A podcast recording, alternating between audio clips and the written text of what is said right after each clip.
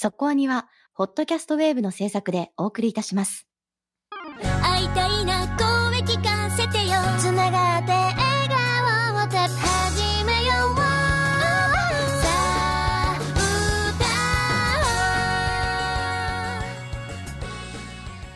ディープじゃなくそこそこアニメを語るラジオそこアニそこアニいやー最新回見ましたはい時効代理人ですね。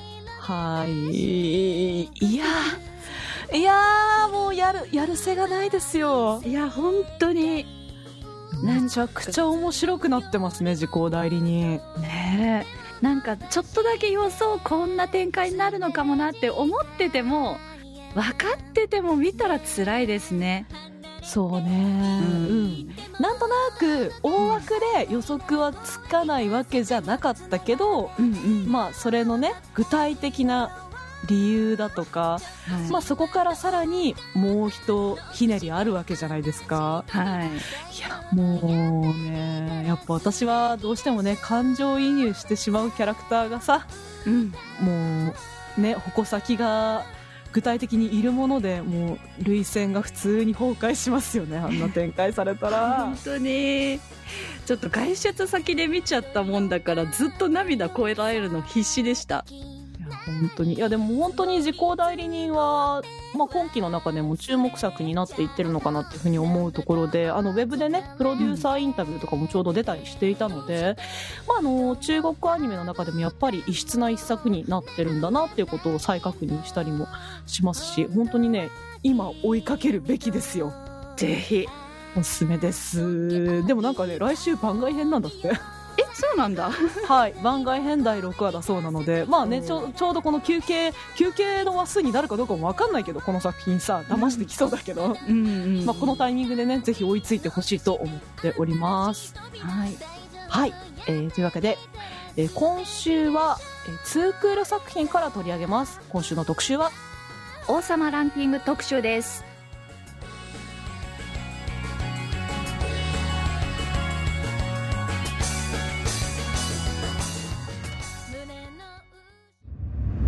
そこあに王様ランキング。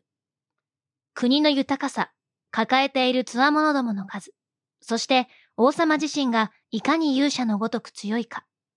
それらを総合的にランキングしたもの、それが王様ランキングである。王様ランキング7位のボッス王が統治する王国の第一王子として生まれたボッチは、生まれつき耳が聞こえず、まともに剣すら触れぬほど非力であり、とても王の器ではないと蔑まれていた。そんなぼっちにできた初めての友達、影。影との出会い、そして小さな勇気によって、ぼっちの人生は大きく動き出す。原作は東花宗介による漫画。漫画投稿サービス漫画ハックにて2017年5月20日から毎週土曜日に更新されています。単行本が角川のビームコミックスレーベルより発売されていまして、2021年12月時点で累計発行部数150万部を突破しています。アニメは2021年10月から放送開始。アニメーション制作はウィットスタジオ、監督は八田洋介。今回は第17話、不死の呪いまで視聴済みでの特集です。というわけで今週の特集は王様ランキングです。あ、お互いの時に私結構押した記憶がありまして、まあでも、ツークール作品というのがその時点で決まっていたので、まあどういうタイミングでやればいいかな、まああるいは逆にいつでもできるかな、みたいな作品として置いておいたんですけれども、まあ今回ちょっと、まあそろそろやってもいいんじゃないかなということで取り上げてみました。こちらですね、この原作が漫画なんですけれど、漫画ハックって私は全然使ったことがないんですけど、漫画投稿サービスなんですね。あの、スマホ漫画サイトとはまた違うんだっていうのは今回初めて知りました。うん私も知らなかったですね、う。こういうんのあるんだ、ね。うんそしてですね、合わせてご紹介すると、この原作者の東花宗介さんという方がもう、えー、40オーバーしてから、まあ、脱サラして漫画を書き出したという経歴の方だそうでして、すごい。いや、すごいですよね、単純に。ね。今の時代らしいなっていうふうに思うんだけど、いや、脱サラして漫画家になるって、漫画家になるって一体どこからが漫画家になるなのかなっていうところがすごい、ちょっと考えてしまう、興味深いところだなと思うところで、うんうん。今って本当 SNS の漫画がさ、うん。全然普通にバズるじゃないですか。そうですね。ね狙ってバズらせに行く人ももちろんいれば、本当に落書き程度に書いた漫画が人気が出ちゃうみたいな人も、まあいるんだろうなと思うから、こう、どうしてもね、漫画ってこう出版社に持ち込んでとか、〇〇賞とかに投稿してみたいなところからスタートするっていう時代に、こう学生時代とかを過ごしていた自分としては、そういうベースを考えてしまうけど、まあそれだってね、何々賞に出すのと投稿サイトに流すのって、感覚的には今って同じぐらいに思えることなんだな。それどころか投稿の方が手軽だし、目につきやすいツールになってるんだなっていうのをすごく感じました。確かにそれはあるかもしれないですね。このアプリでしか見れないみたいな感じで、いろんな投稿作品とか見ますしね。う。うんん。この東花さんのですね、インタビューが、あの、読めるんですけど、この方のこの投稿サイトの選び方もなかなか戦略的で、おまあ、2016年に会社を辞めて漫画を描き始めたっていうふうに自分のホームページで書かれてるそうなんですけど、あの、ニコニコ星画とか、まあ、投稿先みたいな、まあ、ピクシブとかもその頃もあったんじゃないかなうん。いくつかある中で、あの、漫画ハックはコメントが結構みんな優しかったと。大事。だ、大事だよね、そこ。うんだからもうコメントがつけられるものだ。あのー本当に生の読者からコメントがつけられるものだっていう想定で、もう投稿先も選んでやってるんだなっていうのがまたね、すごいなるほどなっていうふうに思いましたね。ん。いや、このインタビューもなかなか面白いし、なんか作品と同じようにこう勇気をもらえるタイプのインタビューだなっていうふうに思ったので、うん。興味ある方はぜひ読んでみてほしいですし、あの、ここに書いてあるんですけど、あの、この方、過去に、あの、絵本で受賞されたことがあるんですって。だから、絵本の、えー、なんていうんですか、投稿をして、それでもう賞を取って、絵本が一回発行されたことがあるらしいんですね。だからまあなんかこの絵柄とかも含めて、ああ、なるほどなと、いろんな、あの、思っていたことが合致してくるなと思う読み応えのあるインタビューになってました。まあまあ、こう、やっぱりこう、絵の、この絵はかなり目につくじゃないですか。ですね。もう最初にパッと見たときに、なかなか、なんていうの、こう、新聞の4コマ的な、コボちゃんとかさ、うんうん うーん、隣の、方法結局隣の山田くんとか、そっちぐらいの簡略化された絵で、なんかこれでどういう話を展開するのかっていうのはまず思うし、私とこの王様ランキングの出会いっていうのは、あのーネット見てて広告って流れてくるじゃないですか。あの広告で初めて王様ランキングを見たんですよ。はいで、こう、なんていうんです2、3ページさ、スクロールしたら読めたりするじゃない？ああいう漫画って。で、ちょっと読むんだけど、そうそう。うんだから最初の絵をパッと見た時の情報量から、まあ、コボちゃん的な4コマ漫画とかそういう系かなとか、ともすればまあ、ボノボノみたいな、あのう、ん。あの絵柄でちょっと哲学入ってる面白いとか、まあ、クレヨンしんちゃんとかそういう系かなと思っていたら、なんか結構本格的なストーリーを展開してるんだなっていうことは、その、まあ、2、3ページで読み取れたんだけれど、なんかね、そこのギャップに私は逆に敬遠してしまったんですよ、その段階では。うーん、なんかこう、やってることと絵柄が違和感を感じてしまうっていうふうに思っていたんだけど、うん。で、今回、まあそういう不安を抱えながら、アニメになって果たしてどう転ぶかなと思ったら、逆にこの、えー、あえて言いますね、下手さが、すごく生きてる。とても可愛らしいですよね。うん。うん、簡略化されてるからこそ、あの、際立って見えるキャラクターっていうのもあるなって思います。そうだね。キャラクターしかり、まあ、表情とかうん、アクションとか、うん。あの、私がさっき言った、やってることと絵柄に違和感を感じてしまうっていうのが、全く違和感に感じないんですよ、アニメになって。うんうんなんだろうな、ちょっと違うな、違和感が気持ちいいになってる。うん。だからこう、絵の下手さがうまく転換されているうん。いや、ここは本当にアニメ化スタッフがすごいなと思ったところでした。なんかね、いろんなところにときめいてしまって、うん。この作品に関してはもちろんストーリー展開も面白いんだけれど、アニメ化したことのマジックみたいなものにすごく私は感動したっていうところを今回ちょっとお話ししていけたらいいなっていうふうに思っています。小田半世紀さんからのコメントです。私は本作を初回に切りそうになりました。その理由は、キャラがあまりにも幼稚だったからです。それがどうでしょう？そのキャラの幼稚さが、ストーリーの意外さを引き立てているではありませんか？ここまで見続けていても、まだ幼稚さは感じます。それでも、ストーリーにぐいぐい引き込まれているのです。はっきり言って、これは今までアニメでは感じたことのない感情です。おそらく意図されたものでしょうが、その意図に見事にはまりました。お見事です。最終話まで楽しみにしております。はい、ありがとうございます。もうおっしゃる通りで、やっぱこう、絵柄で敬遠してしまう気持ちはもう、さっきも言った通り、私もめちゃくちゃよくわかるので。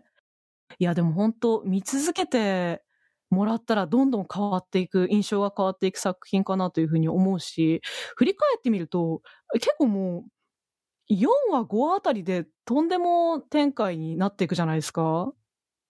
そうですね。そうなのよ。だから目まぐるしく展開していくので、まあなんだろうな、4話5話過ぎたあたりからちょっと、うーん、まあほのぼのしてゆっくり、ツークールらしいテンポ感にはなっていくかなというところはあるけれども、そこら辺まで見たらこの作品の良さはすごくわかるんじゃないかなっていうふうに思います。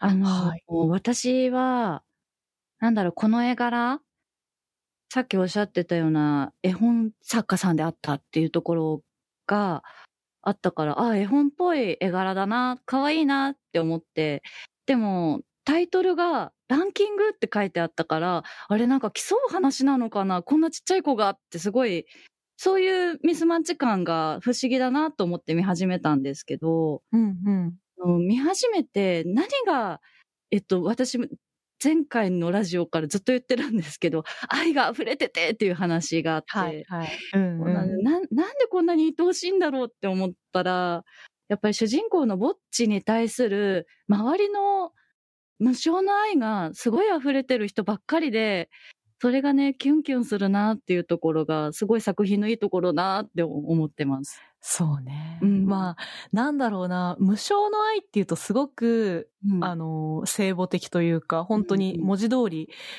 対価はいらない愛という感じがするけど、なんだろうな、人である限り、うん無慈悲にはなりきれないみたいなものがどのキャラクターにもあるじゃないですか。うんそれが本当にみんな人らしくて、人間らしくて、愛おしくて、だから本当コメントに書いてある通り、幼稚さを感じるっていうのもわかるんですよ。大人になればなるほど、なんだろうな、冷静になっていくじゃないですか、そういうところに。うん仕方ないなとかそういうことを思ってしまうけれど、なんかそこを諦めてない彼らがすごく愛しいんですよね。うん、すごくいい。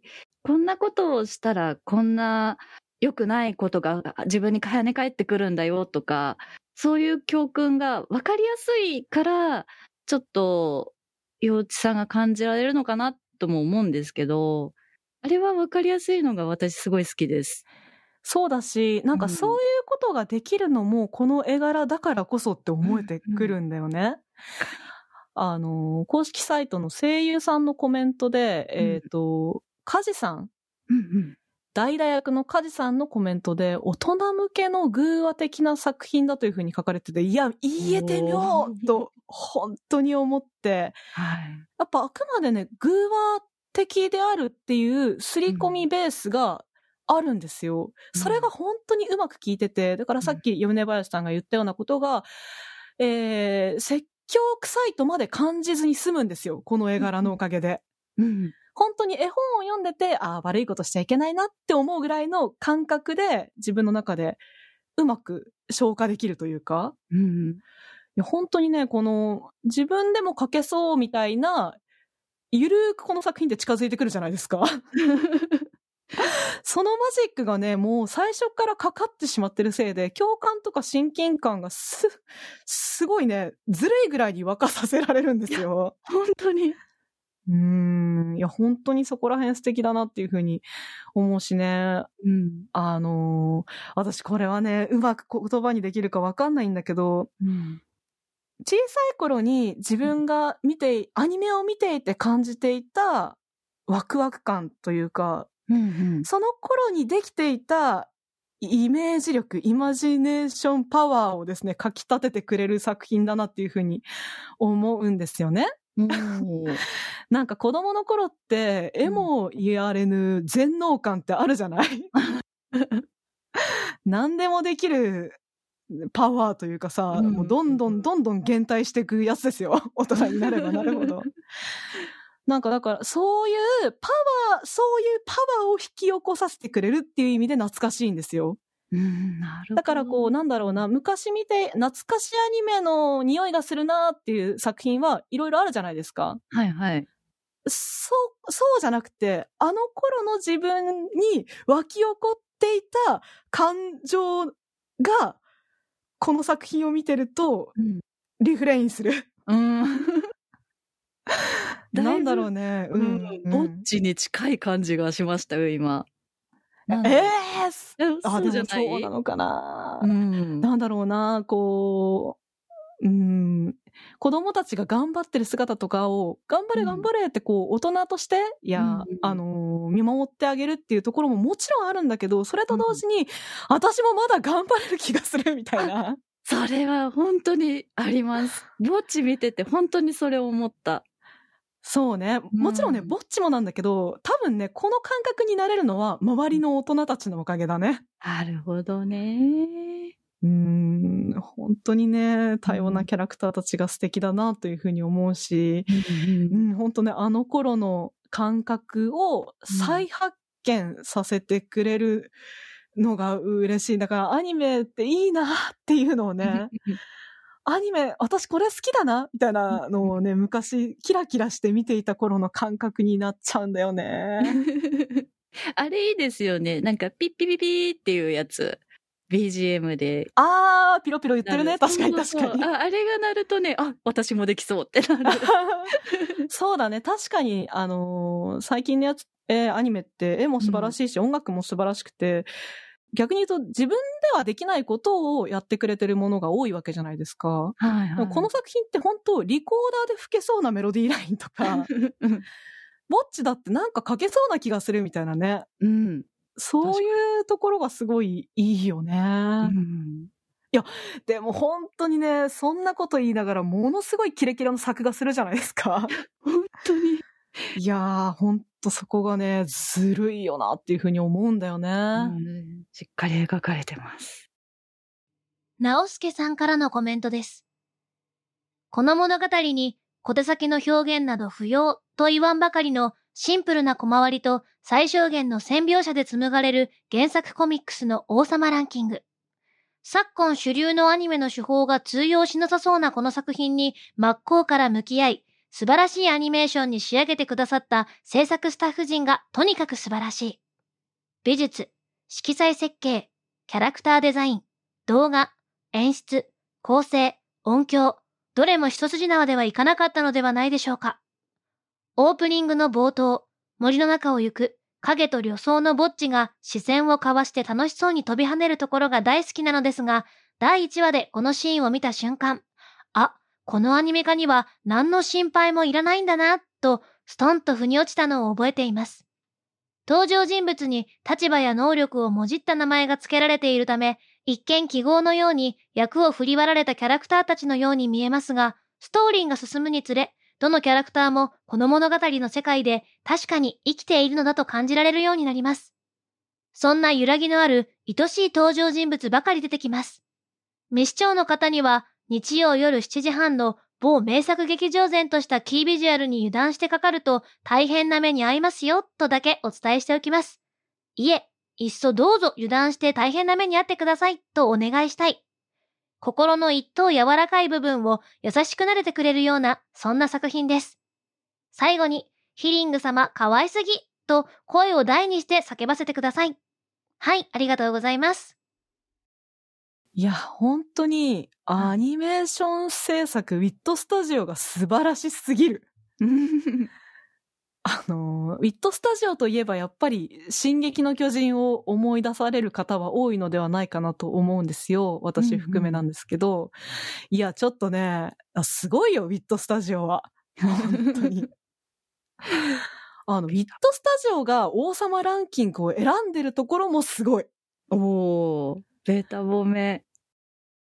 この作品の副監督に入られている今井有文さん、今井有文副監督が、えー、進撃の巨人のアクション作画監督をやられている人で、いや、そりゃそうか、というね、納得の人選でしたわ、本当に。あさっきから言ってるように、やっぱなんか描けそうな気がするみたいな絵のタッチ感が、しっかり残ってる上で、キレキレのアクションしてんすよ、この作品。はい。いや、もう、そこのなんだろうな、絵力だよね、やっぱり。うん。あのー、1話、2話とかって、さっき言ったようなもう本当にイマジネーションとかエモーショナルな部分で感動しちゃってたんだけど、やっぱその感動があるのって、このアクション作画とか、もう色彩とか音楽とかのもう、うんそこのね、巧みな組み合わせというか、うんうん。もうそこがなければこの感動は呼び起こされないわっていうことをすごく思うんですよ。いや、繰り返すようだけど、やっぱさ、その子供の頃にはアニメってすごいって思った時より私の目は超えてるわけですよ。はい。大人になってね。そうそう。はいだからこそ自分があの頃ほどのワクワク感を感じるためには、えっ、と、やっぱ小さい頃に見たアニメを見ても、もう既視感になってしまうはずなのよね。うん。だから、なんだろうな、その既視感を感じずにあの頃の感覚だけを再現してくれるためには、やっぱり、キレキレのアクションがないと、その感動って同じ分量だけ湧き起こらないんだよなっていうのをすごいね、改めて見返してすごく思いましたね。いやあのーツイッターで今、王様ランキングのツイッターで、毎日かな毎日こう作画の資料をですね、公開してくれているんですよ。はい。それもすごく見応えがあって、うん。あの、いろいろ原画もあれば、動画もあれば、っうんうん。ていう感じなので、本当に面白いんですよね。うん、なんかアニメのその作り方みたいなのもちょっとお勉強になって面白かったです。そうそう。そうだしさ、えーちょうどですね、2月12日に公開されたツイートが動画なんですけど、まあ、いわゆる、声優さんたちがアフレコするときに使っている絵としてよく見るんじゃないかなというような、線画ってやつですよね。はい。これが公開されてるんですけど、この時のね、王子の、えー、頭身とかは、まだやっぱりこう、えー CG 的な言い方をすると、リグの部分、骨の部分に近いというか、うん。だからなんかね、王子の頭身が高く感じるんですよね、これ見てると。いや、でもこれがアニメーション実際完成アニメになると、ちゃんとこう、ぽよんと小さい王子になってるじゃない？うん。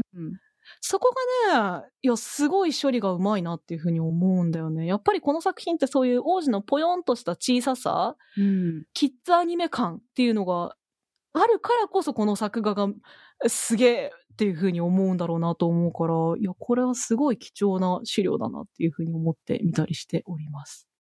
まあちょっとね、マニアックな語りをしてしまいましたけれど、まあこういう作品でよくある、あの、涙ポロリとか、ちびまる子ちゃんとかでよく見る縦線みたいな、顔に車線入るみたいな、うん。そういうのも結構多用するじゃないですか。うん、そうですね。あとはこう、鎧を着てるキャラクターなのに目の大きさが変わるとか、うんうんうん。あの、頬の赤らみが鎧の上に書いてあるとか、はい。いやー、ああいうのも許されちゃうっていうのは、すよくよく考えたらすごいと思いません？確かに。うんもうあれがあるからすごい可愛いなっていうのがね、ますます増えちゃうなそうなんですよね。結構展開としてはハードなのに、うん。うんそういうところでバランスをとって、こちらのストレスをすごい減らしてるよなっていうふうに思うんですよね。本当にこの絵柄だからこそできるズルというか、うんをすごい巧みに操ってるなというふうに思って、いや、ウィットスタジオっていうのは本当凄まじいスタジオだなっていうふうに思いました。まあ、なおかつね、どうしてもさっきから言ってるように、進撃の巨人のイメージがあるので、荒木監督、荒木哲郎監督のスタジオっていうのが、まあ先行しがちなところが私の中ではあったんですけれども、この八田洋介監督ですよね。うんいや、本当に素晴らしい仕事をされているなというふうに思いました。で、まあなんか出自とかを確認してみると、あの、遊戯王とかね、そういうキッズ系のアニメもやっていれば、私たちも大好きだったデスパレードとか、はいはい。あとはアッカとかね、ワンパンマンとか、そういうあたりの格話演出とかもやられているので、なんかハードなのとか、おしゃれな感じとか、すごい納得のいく作品群だなっていうふうに見ていますね。あとはやっぱり、まあ、バランスの一つをとっているのは声優さんですよね。いやー、どの人もすごいんですよね。いや、本当に、はい。誰がいいって言えないよね。全員がいいからそう。いいんだけど、うん。それでもよ、私やっぱ最初は影かな。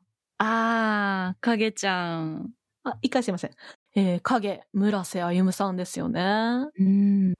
この作品は、えっと、さっきそのカジさんのコメントで紹介したように、あくまで大人向けの作品だとは思うんですよね。はい。でも、子供向けの皮をかぶった大人向けの作品っていう、なんだろうな、二重三重構造的な部分があると思うんですよ。うんうんだからこの作品で日曜アニメ、日曜朝アニメ演技やっちゃダメじゃん？うん。そうですね。かといってう、ん深夜アニメ芝居やっても、なえちゃうのよ。そうなんですよね。ミスマッチすぎますね。そう。だから、うんほんと子供の、子供向けアニメの皮をかぶった大人向けの子供向け演技をしなきゃいけないんだよね。っていうのを考えると、超怖いですよね、こっちからすると。芝居をちょっと やってる身からすると。確かに。で、本当に皆さんがどれぐらい、いやでもアニメのアフレコなんてなかなかこう最初のディスカッションみたいなしないまま1話の収録が始まるわけじゃないですか。はい。だから本当に皆さんが、皆さんの読解力がすごいなっていうふうに、いや当たり前だけど改めてすごいなっていうふうに思いました。みんながそういう構造のことを分かった上でやってるなっていうのをすごく思って。うん。だから影って、まあ2話でね、彼のうんこう悲しい過去とかもあるけれど、うんでもすっごくムードメーカーなキャラクターで、うん。でもちょっとこう意地汚い感じの、あの、しゃがれた声みたいなのを作って出されてるじゃないですか。はい。いや、村瀬歩は、すごいな。もう着実にすごいなっていうふうにね、もう、いろんな役を見るたびに思わされてしまうし、あの、私あれ大好きで、第5話のさ、はい。ぼっちがさ、冥界にさ、うん。突き落とされた後に影が出てきて、はいはい。なんて言うのかなと思ったら、俺だーって言うじゃん。なんだろうね、もうあの一声で安心しちゃって泣けてくるみたいな。わかる。あそこすごいホッとしますよねい。や、本当にあそこはね、うんぼっちの気持ちにもなるし、うん よかったね、ぼっちとも思うし。いや、本当にね、この作品には、まあ、あの、村瀬さんというよりも影っていうキャラクターがもう本当にいてくれてよかったなっていうふうに 何度も何度も思うんだよね。なんか本当名前の通りで影から支える子っていうのがすごい合ってるなって思います。米林さん的にはどうですか？注目している声優さんというかキャラクターというかいれば。いや、びっくりしたのはやっぱり梶さんですかね。はい。はい。代打ですね。代だ。いやー、あんなにコロッと変えるのがすごすぎると思って。いやー、代打もね。うんまあ、ある種一人二役じゃないですか、途そう中からね。なんですよ。いやー、でもね。しい。あのね、うん、恐ろしいよね、本当に。ダイダもいいじゃないですか、すごくキャラクターとしても。ねあの、子供らしさが出ているのがすごく、この作品の子供たちってみんな子供らしさがちゃんと残ってるところがすごい好きで、ぼっちも影も、そしてダイダも。うんはい。で、ぼっちの子供らしさとダイダの子供らしさってこう担当がしっかり振り分けられていて、うんダイダの子供らしさってちょっとこう、正直がゆえに辛辣というか、うん。兄貴のことをかわいそうなやつだってこう、はっきり言えてしまううん。ところとかがすごいなんか、彼はある種すごく素直なんだけど刺さるよね。兄弟感を感じてたんですよね。うんうんそう、自分とお兄ちゃんを見比べて、自分はこうだ、みたいな、比較しちゃうところとか、兄弟いたらこんな感じなんだろうなって 思いながら見てました。だ、あ、そうか。米林さんは一人っ子だっけ？あ、そうなんです。いやー、なんだろうね。私自身がなったというわけではないけど、こう代打の抱えている自分の方が全然有能だって、表面的には思ってるはずなのに、もう根底ではなんかこう、勝てないみたいな、負けてるみたいな、劣等感うん。みたいはな、なんかすごい、あ、あそこもね、共感ポイントだよね。うん。あと私、この物語で一番大好きなの、デスパーさんなんですよ。いや、角度違うけど、デスパーさん大好きよ、本当に。めちゃくちゃ好きで、あの、先ほどからお話もあったように、あの、キャラクターがね、動きがすごい豊かで、表情もすごいコロコロといろんな表情を見せてくれるのがめっちゃ可愛いんですけど、デスパーさん、あの、まつげがすごい可愛いのと、あと、プリプリのかぼちゃパンツが可愛い。それな、本当に。ケツが腹立つわ。そうなの。あそこからね、お金が出てきたりで。そうそうそう。いやー、デスパーさんも、最初すごいゲスキャラなんだけどね、めちゃめちゃ、めちゃめちゃ師匠になっていくんだよね。うん。もうすごいいい人い。やあとはもう、桜井貴弘のトレビアンなお芝居大好きって私のメモに書いてあります。そう。あの、弟子の悪口はいいけど、自分の悪口は許さないって言ってる あそこで最高に良かった？いや、最高に、あなんかいいよね。この作品の明るさをね、担保してくれる素晴らしいキャラクターですよね。はい。一押しで大好きです。あと、声優さんがすごいっていうので、王権の薄気味悪い笑い声怖くないですか？いや、怖いよ、ゆあれすごいですよね。ゆささんですね。はい。うん。怪しいキャラやらせたらゆうささんですね。さすがっすね。っていうふうに思いますけれど。うーん。いや、王権はこっからでしょねう。いや、びっくりしたよ。王権が三人目のあ兄弟だったなんてっていうのもね。うん、うんびっくりしました。そうなのよね。デスハー、デスパー、王権。三兄弟っていう。またこの王権の悲しい物語が始まっていくのかなって思うとね、いや、もうすでにだいぶ悲しいよ。悲しいけど。まあ、名前が出たから紹介するけど、やっぱデスハーもすごいいいキャラクターじゃないですか。はいはい。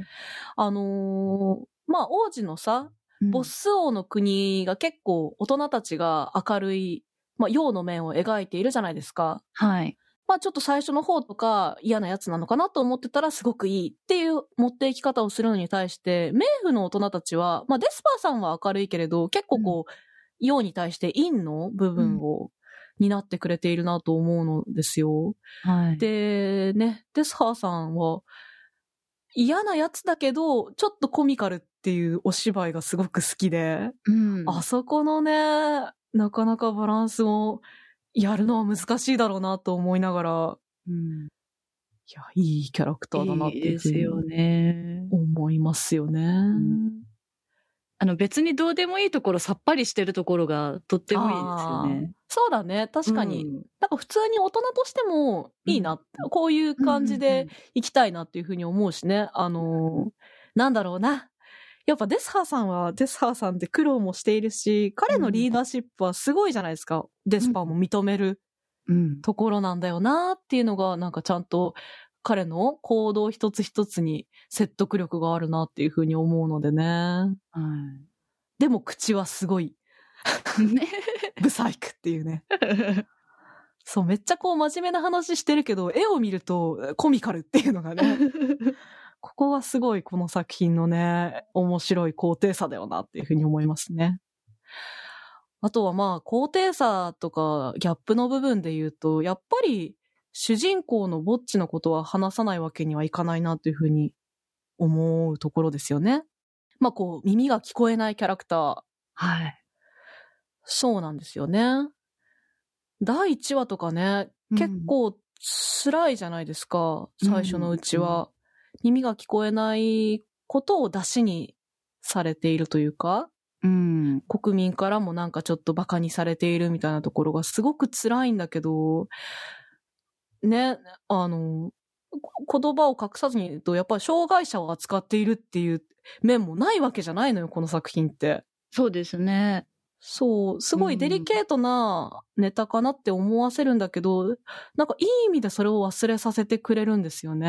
うんで、まあ、でもその、なんだろうな、ハンデを、ちゃんと彼を支えてくれている人が、それこそ影とかね、はい。もちろんヒリングであり、うん。ドーマスでありね、うん。ほくろであり、なんかそういう人たちに支えられているということが、このなんだろうね、えー耳が聞こえないというキャラクターを見ている上でも、安心して見ていられるのかなっていうふうに思うので、なんかそういうことをいろいろ話していると、本当にこの物語のキャラクターのポジショニングっていうのも、なんだろうね、めちゃめちゃ考えられてんのかなっていうふうに思えてきて、うんうんうん語れば語るほどね、凄まじいなって思うんですよね。本当にそう。なんかこの人はこの人に対して愛情をとっても注いでいるし、みたいな。こういうことがあったから辛いよね、とか、すごい共感性が高いですよね。そうだし、うんあの、一人もこう、取りっぱぐれがないというか、うんうん。みんなが誰かを思ってるみたいな。うん。みんなが誰かに思われてもいる。うん。いや、そこがすごいね、優しいよね。うん。サブレイ鎌倉さんからのコメントです。ヒリングとドルーシはそろそろ結婚しないのかな？回を追うごとに二人の株が爆上がりしています。はい、ありがとうございます。はい。という、そういうコメントっていうのをちょっと持ってきてみたんですけど。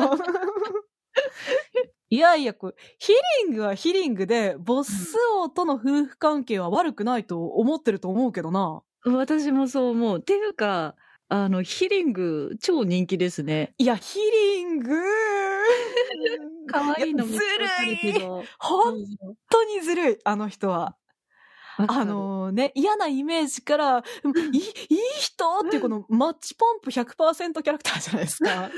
ずるいわ、あの人、ほんとずるいわ。本当母親ならではの厳しさね、そうね、みたいなところもあって。そうだし、彼女のね、またこう、人気を上げているのは、うんぼっちとは腹違い。はい。で、腹違いの息子に接するというシチュエーションで、まず、好感度爆上げした後に、はい実施の代々へのうん愛を、うん。もう、こんな愛の人だと思わなかったよね、本当本に。当に。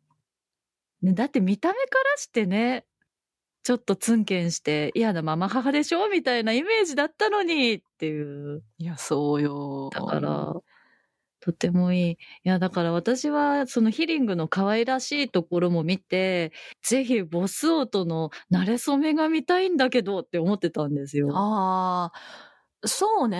なんだろうね。あんまりでもそういう慣れ初めのところをウェットに描いたりはしなさそうだよね。っていうのも、ちょ、こうミランジョが、うん。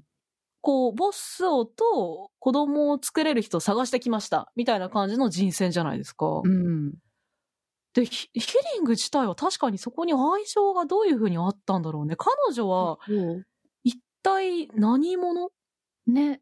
そうなんですよ。前の王妃様がいらっしゃって、で、おそらくミランジョによってなんか亡くなってしまってみたいな。そうね。そう。で、そっからあれヒリングどっから来たの？みたいな思いますよね。そうだね。うん。うん。そのあたり気になるなと思って。そうだね。ミランジョがさ、こう、前のね、巨人の奥様の方を、うん。あれは多分奥様を攻撃してたんじゃないよね。最初はぼっちを殺そうとしてた感じだよね。ねえ。なんかそういう風にも見えますよね。それとも親子ともども殺して、次のうんボス王のための子供を用意するために、とりあえず、用なしになった二人を殺してみたいな描写だったのか、そのあたりはまだ明かされるのか明かされないのかわかんないけど、うん。そうね。えヒリングはどういう国から来た人なのかとか、うんもしかしたら今後そのランキングに入ってるうん。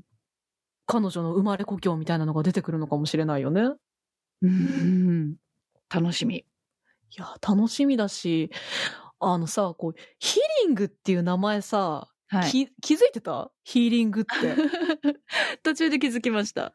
私も全然気づいてなくってさお。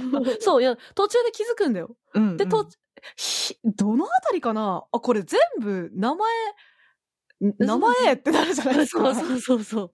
そう、でも影ちゃんのことは今日分かりました。影から見守ってる、影って思っえて。えめちゃくちゃわかそのまんまじゃん、名前。いや、ほんと、みんなそのまんまなんですよ。うんぼっちだって、一人ぼっちのぼっちじゃん、うんうん。で、ボスなんてもうそのままじゃん、ボス。そのまま、うん。いや、なんだろうね。いや、そのままやんけって最初に思ってるはずなのに、ヒリングがヒーリングの人だっていうのはなぜかわからないんだよ、最初。これめちゃくちゃ不思議なマジックだよね。まうん。あこっからはちょっと、あの、ほくろはまあ置いといたにしても、まあ、ドルーシはシールドの人ですね、とか、レビンはヘビの人ですかとか、マス、ドーマスはマスターソードだっけ？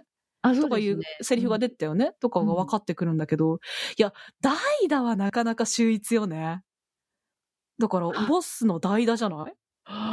気づいてなかった。てことかなと思うし、まあ、デスハーとかはね、冥界の王がハデスはいだからだよね、とかいうのもわかるし、まあ、ミランジョもそのままだよね。うん。いや、この名付けもまたね、もう繰り返すようだけど、このね、お俺でも書けそうな絵マジックみたいなのの一つというかね。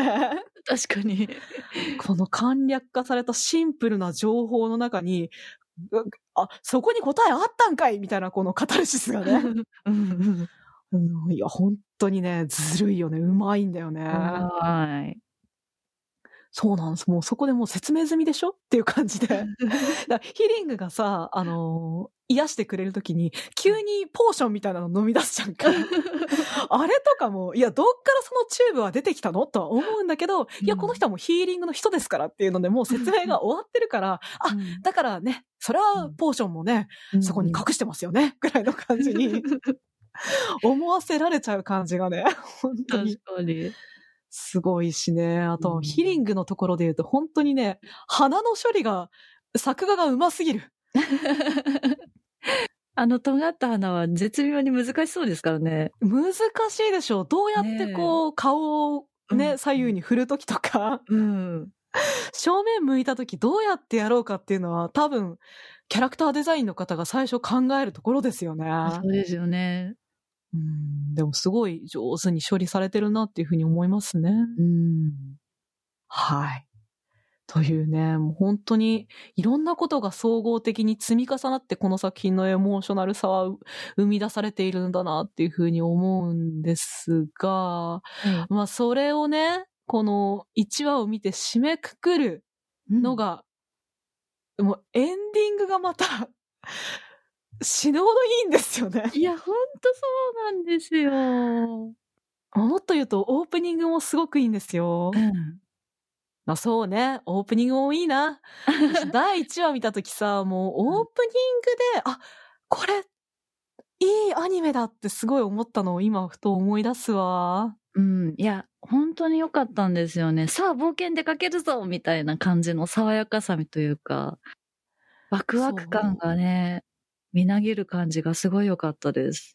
そうなのよね。うんその、まあ私これお互いでも言った気がするけれど、うんオープニングで、ぼっちの動きが本当に天真爛漫ではつらつとしてて、うんもう今私はちょうどもうすぐ4歳になる子供を育ててるんだけど、ほんとね、子供に、の無駄な動きうん子供しかしない無駄な動きが満載だったのが本当に嬉しかったんだよ。すごい。よくかけてるんですね。そう、そこで無駄にジャンプしてるの最高みたいな。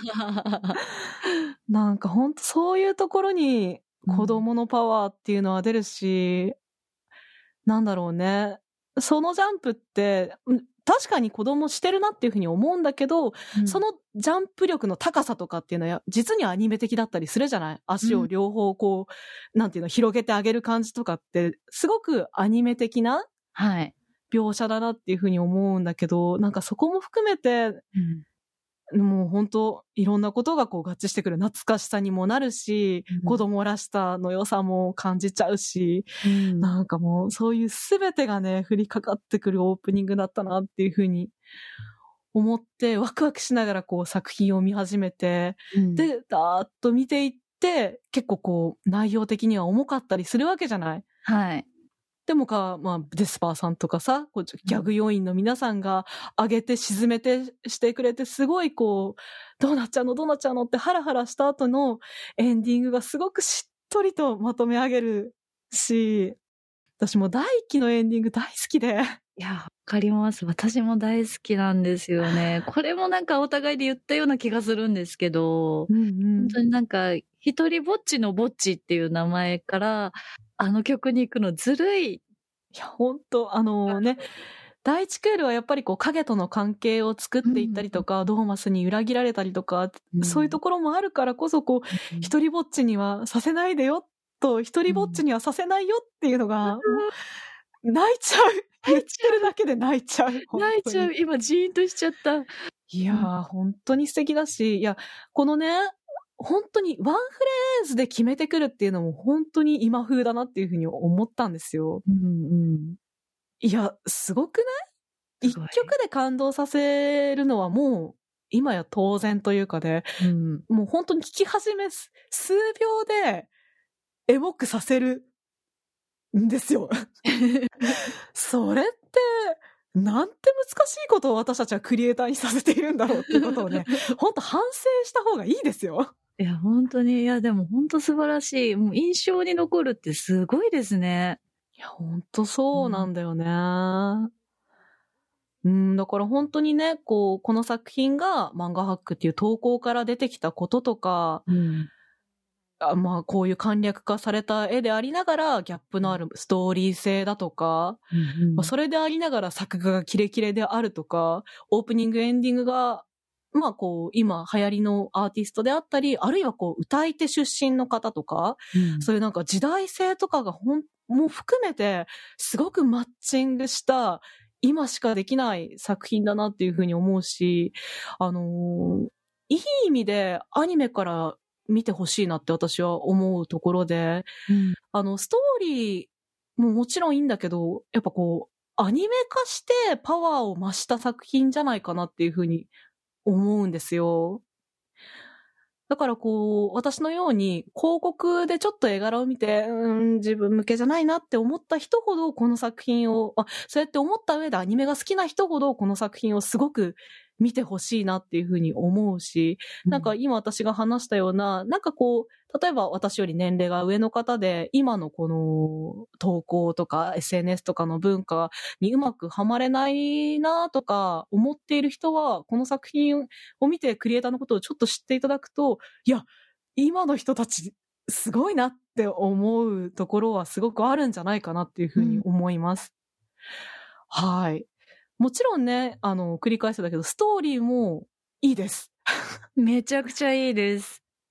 うんそうなんだよね。あの、まだまだ気になるところいっぱいあるじゃない。あるある。あの、作者インタビューでも結構言ってたんですけど、うんあの、この話は結構もう自分が影響を受けたものの、うんあの、寄せ集めなんですよっていうふうに作者さんは結構言っているところもあって、だからなんかうん安心感のあるいろんな作品を見てる人ほど、あの、安心感を持って見ていられる。うんうん。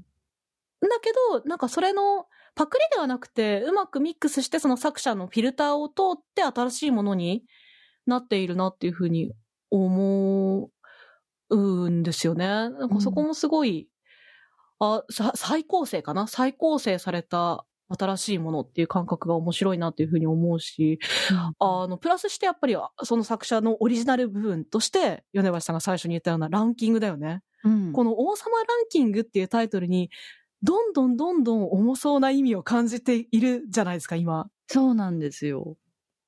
ねえ。うん。うん、でもなんだろうな、すごいうっすらうっすらうっすらしか明かしてくれないから、まだまだ全然わかんなくって。そうそう、先長そうですよね。そうなんだよ。だってまだ7位と2位しか出てなくない？うんで、デスハーさんが2位で、ボス王は7位なんでしょ？とか。でもボス王はランキング上位を、まあ、目指さなかった？っうん。ていう言い方もえ作中でしていたりとか、ランキングって何のためにあるの？とか、そもそもねこの世界は一体何、ランキングをすべている人は何？何のために？とか、うんうん。気になるところはすごくいっぱいあるんだけど、なんだろうね。どうなっちゃうの？どうなっちゃうの？っていう、こう、ハラハラ感が、この絵柄のせいでうまくずっと、あ、なんかそのうちきっとわかるんだろうな、ぐらいの感覚で、うんノンストレスで見ていけるのもすごく、今風、すごく、ずっと見ていられる作品だなというふうに思うところです。いや、おすすめポイントが多すぎますね。うまくまとまらないですけれど。ねうん。はい。本当おすすめしたいアニメになっていると思いますので、Amazon プライムでね、全部一気に見られるし、一気見するにも楽しい作品だと思います。ぜひ追いついて、今風のアニメというのを体感してもらいたいと思います。はい。ちょっと長くなりましたね。ありがとうございます。ということで、今週の特集は、王様ランキング特集でした。そこアニそこアニサポーターズ募集そこアニの運営を応援していただくサポーター制度そこアニサポーターズ。1週間1ヶ月のチケット制で応援していただいた方のお名前を番組内でご紹介いたします。好きな作品の特集に合わせてのスポット応援も大歓迎。チケットはそこアニ公式サイトからご購入いただけます。サポーターの皆様には毎週特典音声「そこアニサイド B」をプレゼント。